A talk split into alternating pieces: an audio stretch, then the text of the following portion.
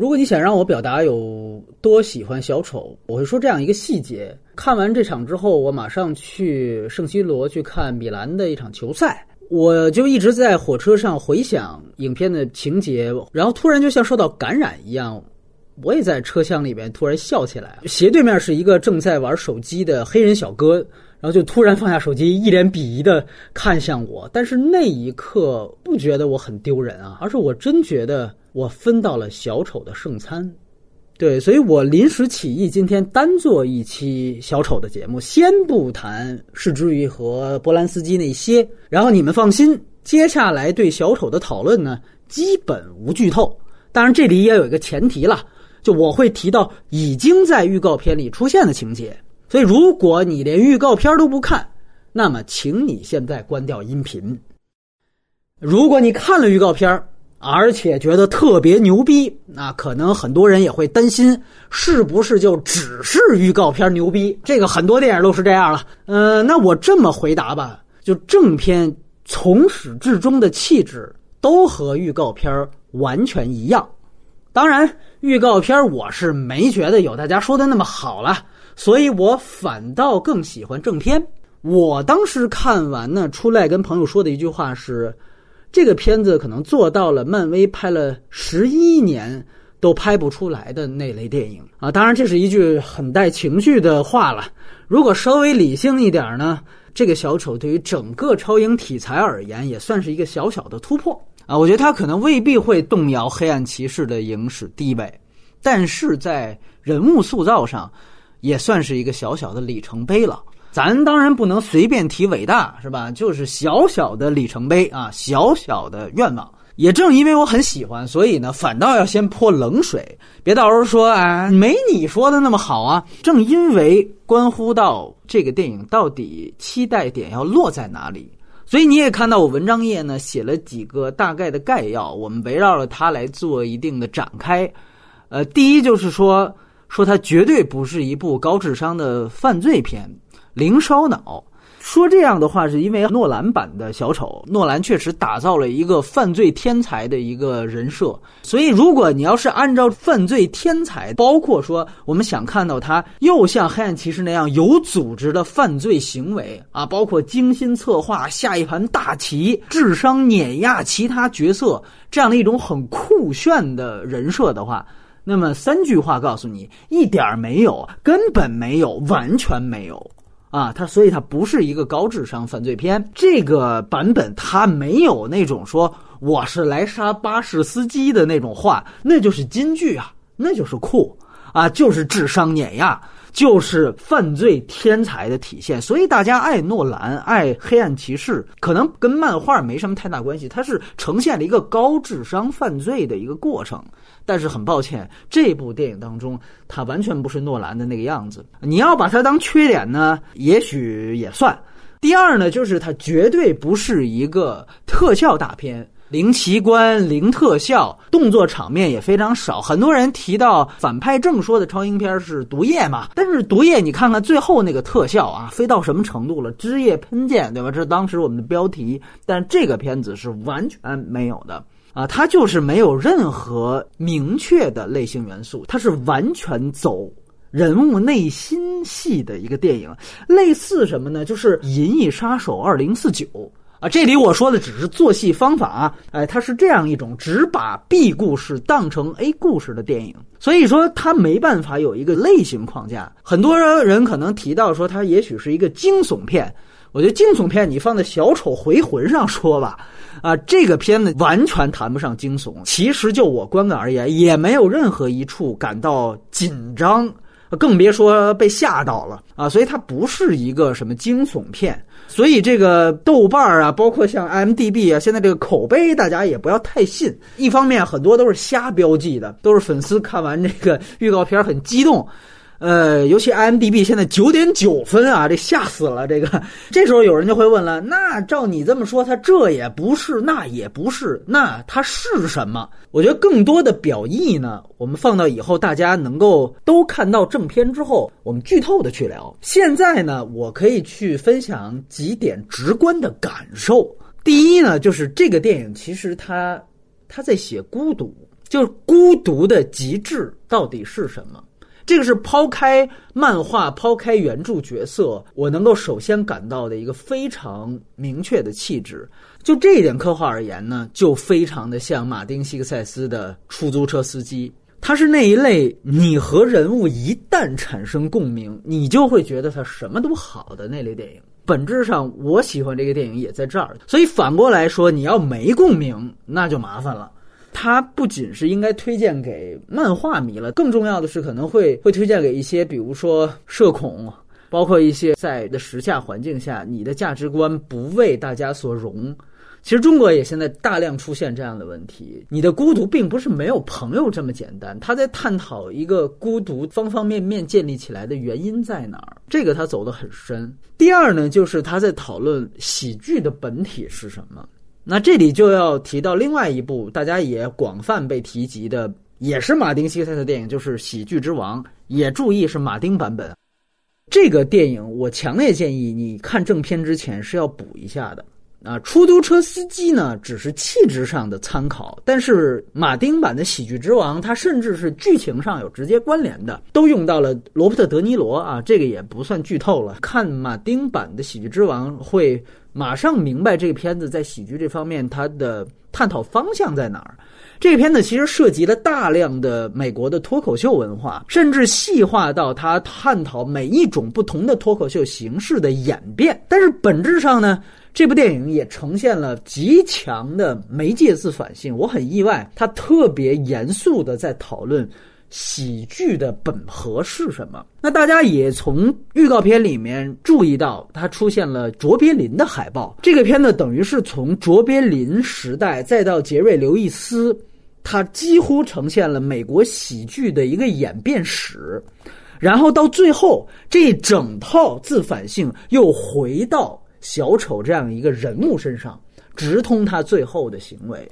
那么第三个，当然就是他呈现了当下的美国，甚至是当下的世界。它和诺兰版的蝙蝠侠很不同啊，在诺兰的电影当中，好像歌坛很乱已经是一个前提条件了，它已经是一个结果了啊。在这个结果之下，我们来展开蝙蝠侠跟小丑的故事。但是这个电影呢，可能更深的触及到了一个根本问题。就是到底是歌坛式的黑暗无序孕育了小丑，还是小丑的出现才导致了歌坛式的黑暗无序？大家到时候呢也可以带着这样一个视角去看这个片子。而且我觉得值得注意的是，这里面引入了一个新的很具体的视角，就是反精英属性。这个反精英属性呢，通过一个也许漫画迷很容易就猜到了，但是我觉得很巧妙的一点，去把它呈现出来。这个也是对于之前主流的超级英雄电影的一种反叛，大大加强了这个电影的挑衅感和冒犯性啊！所以这个电影其实是通过反精英属性去建立它整个对于社会展示，甚至是社会批判的。当然，你可以联系到现在川普之下的美国，那这里就要更具体的谈到边丑关系，就是蝙蝠侠跟小丑的关系，在这一部当中完全被重写。我呢也临时向我们这个资深的 DC 粉丝鲁运子请教了很多，很多 DC 迷也都提到了《致命玩笑》那本漫画，但是就我临时抱佛脚简单查阅来看啊，它跟《致命玩笑》的关系是这样，就是它人设上是，核心情节呢不是。就人设呢，这也没啥可剧透的。你在预告片里面也能看出来，这次的小丑他就是一个喜剧演员，跟《致命玩笑》当中的初始人设是差不多的。但是，就是随着故事真正的展开，我可以负责任的说，它完全不是《致命玩笑》漫画跟这个小丑的电影，或许是《木狼寻香》和《金刚狼三》的关系，就是什么呢？就是情节其实完全两回事儿。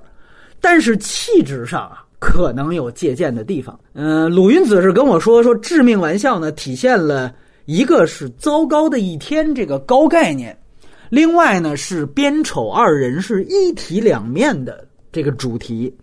那在这两方面呢，这个片子也是呈现了的，但是它呈现的方式跟以往跟漫画完全不一样了。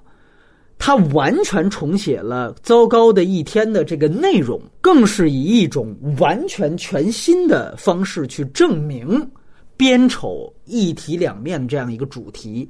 当然了，我不是漫画迷啊，我不会带着说审视它是不是 OOC 的这样一个视角，我也不好说是不是某个支线的 DC 漫画里边就一定没有这个电影的情节。鲁云子也说说这个平行宇宙的漫画太多了，他也不保证一定就没有。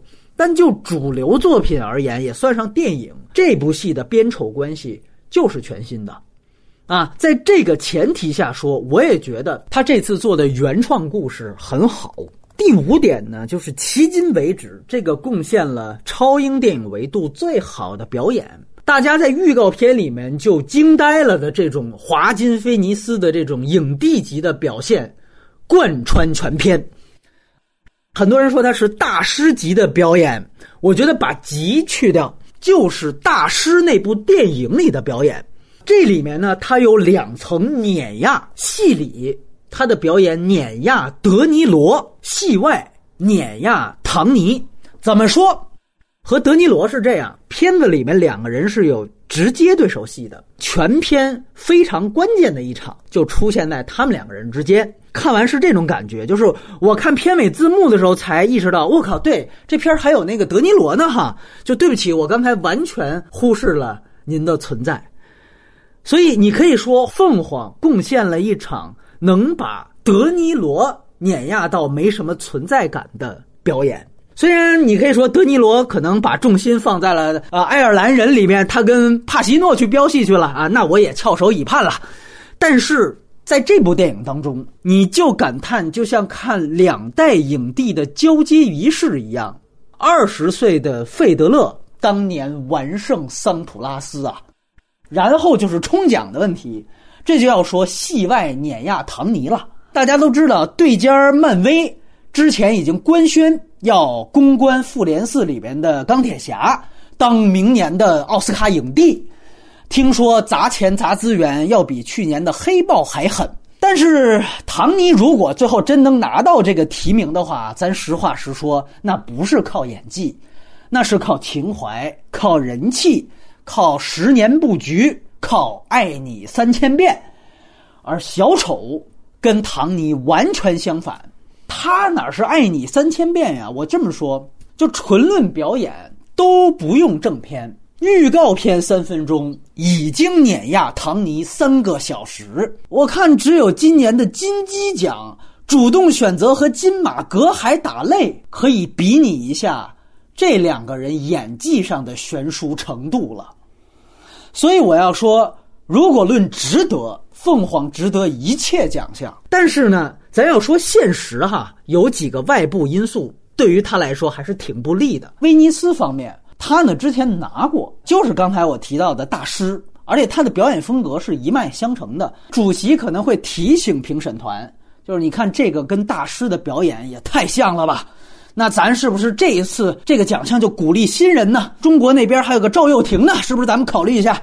哎，这是一方面。第二点，奥斯卡方面，就是奥斯卡最重要的呀，其实不是演技，而是人缘，而是公关。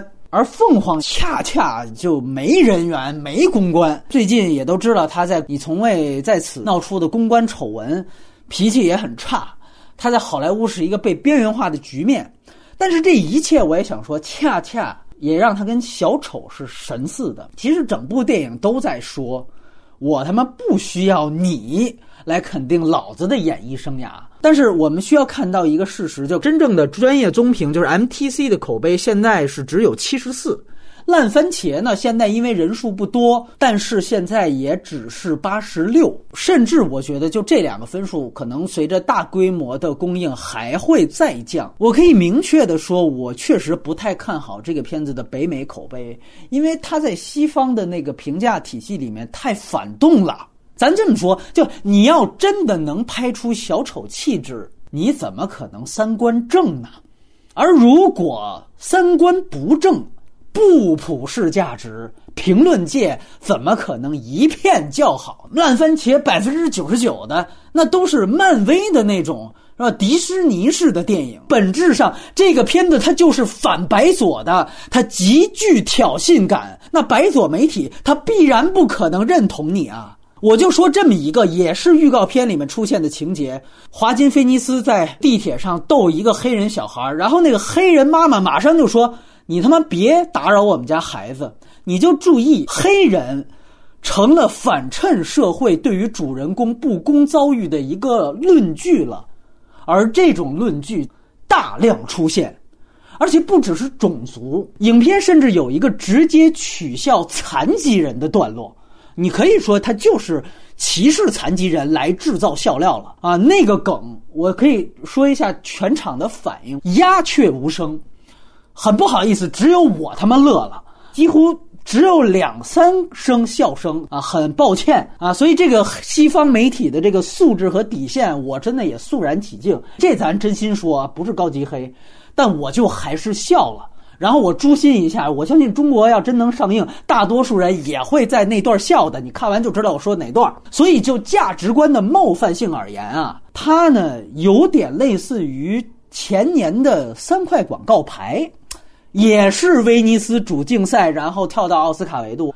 那大家别忘了，最后三广虽然很优秀，但是因为它有各方面的挑衅感，并且在奥斯卡公关的时候被媒体放大，所以无论威尼斯还是奥斯卡，都输给了《水形物语》。所以这是我保持非常谨慎的态度的一个原因。当然，我很乐意被打脸啊。最后聊聊就是内地观众最关心的。